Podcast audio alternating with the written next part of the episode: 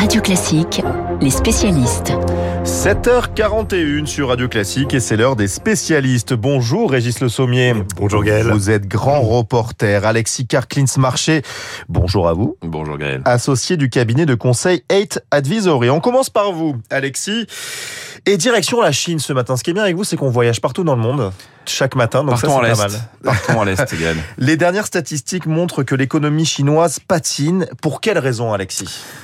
Alors c'est vrai que ce pays qui nous avait habitués pendant quatre décennies à des croissances très très importantes, parfois même à deux chiffres, devenant la deuxième économie mondiale et avec l'objectif de devenir la première dans, dans quelques années, euh, patine. Les chiffres du deuxième trimestre 2022 en termes de croissance de PIB ont révélé en fait une croissance très chétive. On est à presque juste au-dessus de 0%. Donc des, des chiffres évidemment qui sont assez loin de ce quoi l'économie chinoise nous avait habitués. Alors pourquoi? Le principal facteur qui explique ce moment précis, c'est évidemment la politique zéro Covid et les mesures absolument drastiques qui ont été prises par le gouvernement chinois. Il faut juste réaliser, Gaël, que les confinements au global ont touché presque 50 villes. Ah oui. Euh, ça veut dire 400 millions d'habitants. Alors ça n'est que un quart de la population chinoise, mais ce Mais sont quand même 400 millions 400 d'habitants, ouais. d'habitants. Et notamment, et c'est surtout ça le peut-être le point le plus important, au-delà de Pékin, ce sont des villes comme Shenzhen, grande ville industrielle du Sud, près de Hong Kong, et puis euh, Shanghai, évidemment, la capitale économique du pays, qui a été quasiment fermée pendant deux mois entre avril et mai. Alors naturellement, cela, ça pèse sur la consommation, ça pèse sur l'investissement, et on retrouve ça dans les chiffres. Est-ce que l'économie chinoise peut quand même rebondir dans les prochains mois? Vous êtes optimiste? Alors, euh, vous savez, il y a un proverbe chinois qui dit qu'il n'est de vent favorable qu'à celui qui sait où il va. Et Ah, la question que- qui, qui peut se poser aujourd'hui sur la Chine, euh, elle sait où elle veut aller, puisque le gouvernement chinois avait annoncé pour 2022 une croissance de 5,5%. Très objectivement, les économistes ne croient plus du tout euh, dans cet objectif, euh, compte tenu de la, performance du, deuxième trimestre. Le vrai sujet, c'est qu'aujourd'hui, la Chine euh, est confrontée à de très nombreux défis, à la fois extérieurs et euh, domestiques, donc euh, nationaux. En termes extérieurs, très concrètement, dans les moteurs de la croissance, qu'est-ce qu'on a? On a d'abord l'export. Alors ça, j'allais dire, c'est encore le moteur qui est à peu près qui tourne encore. C'est euh, un des signaux verts de l'économie, peut-être le seul qui reste, c'est que comme la croissance mondiale est fortement repartie euh, en, en, en 2000, 2021, et bien et début 2022, ça a tiré euh, la croissance euh, chinoise et les exportations chinoises. Sauf que bah, la croissance mondiale aujourd'hui elle ralentit. On sait qu'il y a même des anticipations de récession, en tout cas de faible croissance. Donc la Chine va en souffrir. Et d'autre part, on ne le dit pas assez, mais la compétitivité de l'économie chinoise a baissé. Euh, pourquoi? La compétitivité coût. Pas Mhm. sur la partie innovation, mais la partie du coup. On voit l'économie chinoise comme le grand atelier du monde avec une main d'œuvre pas chère. Ceci est faux. C'est complètement faux aujourd'hui. La Chine s'est considérablement enrichie. Les villes côtières aujourd'hui ont des niveaux de vie élevés. Et donc c'est pour ça que vous voyez d'autres pays, comme par exemple le Vietnam, qui profitent de la croissance parce que ce sont des pays qui sont plus compétitifs, au moins sur les coûts. Il y a un autre élément qui pèse, euh, Gaël, c'est les investissements étrangers. Aujourd'hui, les étrangers se détournent un peu Ah oui. un peu de, la- de, de la Chine. C'est un pays qui euh, s'est en partie refermé, en partie. Et euh, vous savez, les expatriés ont, aussi donné des témoignages assez durs, notamment pendant les confinements, qui font assez peu envie. Je, termine juste sur ces points de croissance. Il y a aussi des phénomènes domestiques. L'investissement national, ça, la Chine sait plutôt bien faire, dépenser dans l'infrastructure et l'immobilier, mais on arrive sans doute à une limite. Et puis la consommation, et là c'est vraiment un point qui est, qui est peut- peut-être le plus, le plus sensible, c'est que la consommation a du mal à repartir en Chine, euh, parce que d'abord, le Covid pèse sur la consommation, et puis d'autre part la démographie, on ne le rappellera jamais assez, la Chine est un pays qui vieillit, qui vieillit vite, à tel point qu'en 2023, l'Inde passera devant la Chine en termes de population. Une dernière question. Pourquoi la croissance chinoise est importante pour le reste du monde et notamment pour nous, Français? Pour deux raisons. Pour deux raisons, Gaël. La première, c'est que quand évidemment la croissance chinoise est forte, c'est bon pour nos entreprises qui exportent là-bas. Et donc une croissance moindre en Chine, c'est moins d'exportation pour nos entreprises. Mais c'est surtout, j'ai envie de dire, un grand enjeu politique, politique de politique internationale. Pourquoi? Parce que à l'automne, il y aura le 20e congrès du Parti communiste chinois. On s'attend à voir euh, le président Xi euh, faire un troisième mandat, ce qui n'était plus l'habitude hein, depuis euh, depuis plusieurs décennies. Vraiment, on s'arrêtait à deux mandats. Et dans sa proposition, dans sa promesse, eh bien, il y a la promesse de la Chine qui domine le monde. Et elle ne peut dominer le monde que avec une, une économie évidemment rayonnante. Donc, concrètement, en fonction des performances économiques de la Chine, eh bien la politique chinoise pourra changer et ça changera l'ordre du monde et, probablement le rapport entre les différentes puissances, donc l'Europe, donc la France. Merci beaucoup Alexis Karklins. Marché, Régis Le Sommier. La junte à Bamako a ordonné hier l'expulsion du porte-parole de la mission de l'ONU au, au Mali, la MINUSMA.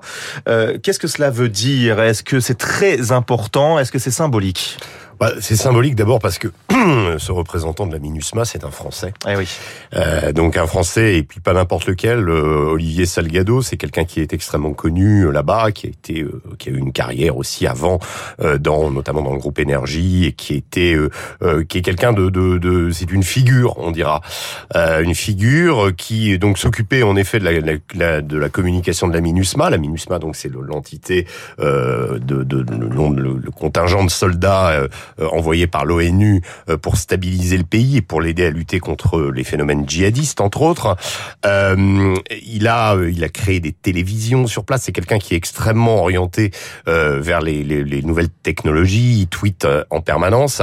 Et justement, c'est un de ses tweets voilà. euh, qu'il a fait euh, récemment à propos de l'affaire de l'arrestation de 49 soldats euh, de Côte d'Ivoire, accusés par le gouvernement malien d'être venus comme mercenaires pour faire un coup d'État.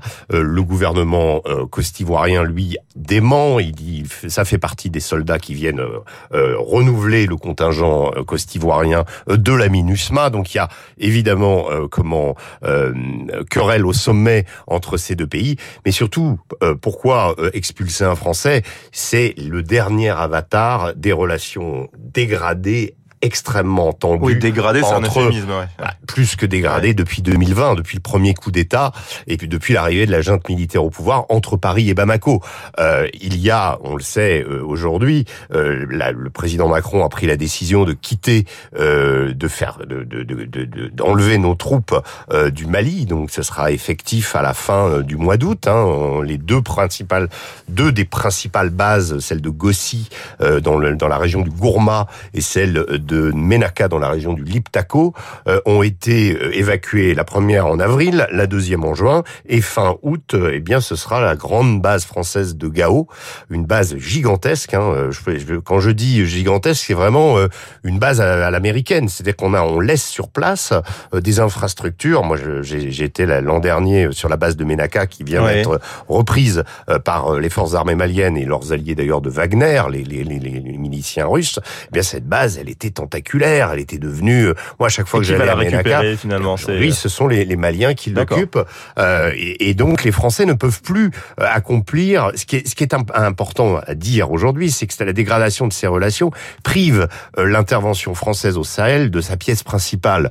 Le Mali était à la fois euh, l'endroit où nous avions le plus de soldats, l'endroit où nous agissions le plus contre les groupes djihadistes, mais en même temps euh, le pays peut-être le plus fracturé, le pays le peut-être le plus failli, euh, qui malheureusement, en dépit de la présence française qui était venue au départ, faut le préciser, en 2013, au moment de l'opération Serval, pour lutter euh, contre l'invasion de ces groupes djihadistes, ces colonnes djihadistes ouais. qui arrivaient du nord et qui menaçaient de prendre Bamako, eh bien, nous sommes arrivés en sauveur et nous partons aujourd'hui avec euh, une population qui n'a pas vu euh, d'effet de notre présence. C'est-à-dire que nous avons été extrêmement efficaces, il faut le, il faut le, le, le préciser, nos, nos armées ont fait un travail, un boulot magnifique dans la lutte contre ces groupes djihadistes. La plupart des chefs, entendez bien, des chefs de groupes djihadistes au Sahel ont été éliminés par les Français. Ouais. Euh, donc on a on a fait une action, mais on a fait une action qui, qui correspond à de la chasse, si vous voulez, qui correspond pas à une action, si vous voulez, on n'a pas accès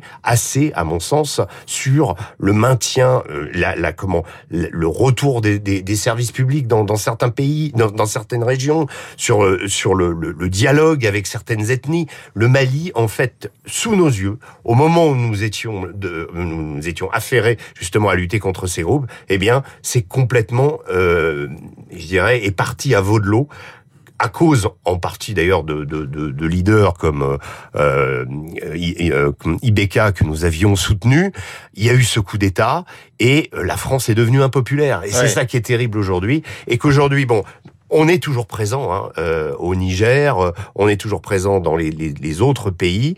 L'action des Français euh, va, va être effective, mais on a perdu euh, notre présence au Mali et c'est critique pour, pour, la, pour la suite des, de nos opérations. Merci beaucoup pour cet éclairage Régis Le Sommier. Merci Alexis Karkins Marché. Régis, on vous retrouve tout à l'heure à 8h40. Tout à fait. Dans Esprit Libre avec Yves Bourdillon. Il est 7h50 sur Radio Classique. Dans un instant, le meilleur du journal imprévisible de Marc Bourreau. Un Mistral.